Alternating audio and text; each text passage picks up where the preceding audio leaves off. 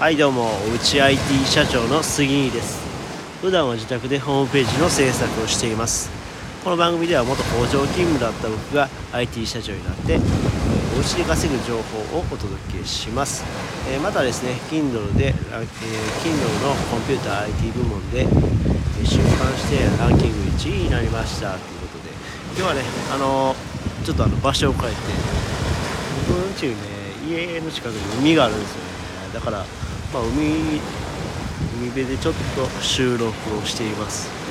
えー、ちょっと波音うるさいから。こ れ波の音うるさすぎたら。すいません。はい。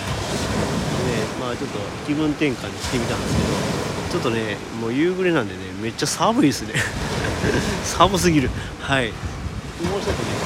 日が落ちるまでに来ればよかったなと思いはい収録しているとこです。はい。えー、今回はですね妻のマーケティング能力についてっていう話をします。はい。えー、まあ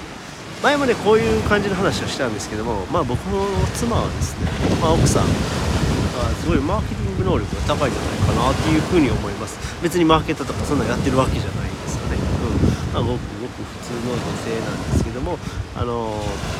何て言うかな。えー、まあそのあ今日あった出来事なんですけども、えー、まあ、ヤフオクの出品とかしてるんですよねいつも妻は。でですね、えー、まあ、いのいらないものを、まあ、処分して、まあ、いわゆる断捨離みたいなことをやってるんですけどもその中でですねこう気づいたことは、えー、桜クレパスだったっけのなんかあのクッキーがなんか、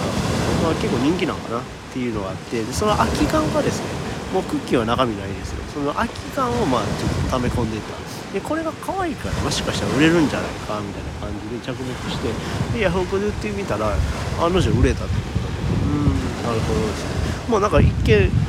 ただ空き缶やったらなんかゴミっぽい感じするじゃないですか。でそういうものでも売れるっていうこう着目する点がああなんかすごいなっていうふうに思ったんですよね、うん、僕やったらもうそのまま捨てちゃいますから、ね、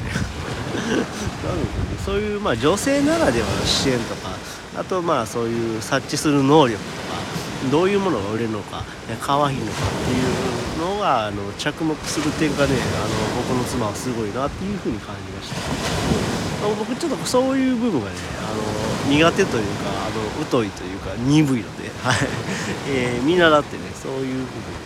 まあ視点をちょっと持っていこうかなっていうふうに感じました。ということで、えー、今日は、えー、妻のマーケティング能力についてという話でした、えー、この話が役に立ったよって方はいいねボタンを押してもらえると嬉しいです。またチャンネル登録フォローしてもらえると励みになります。最後までご視聴いただきありがとうございました。それではまた。バイバイ。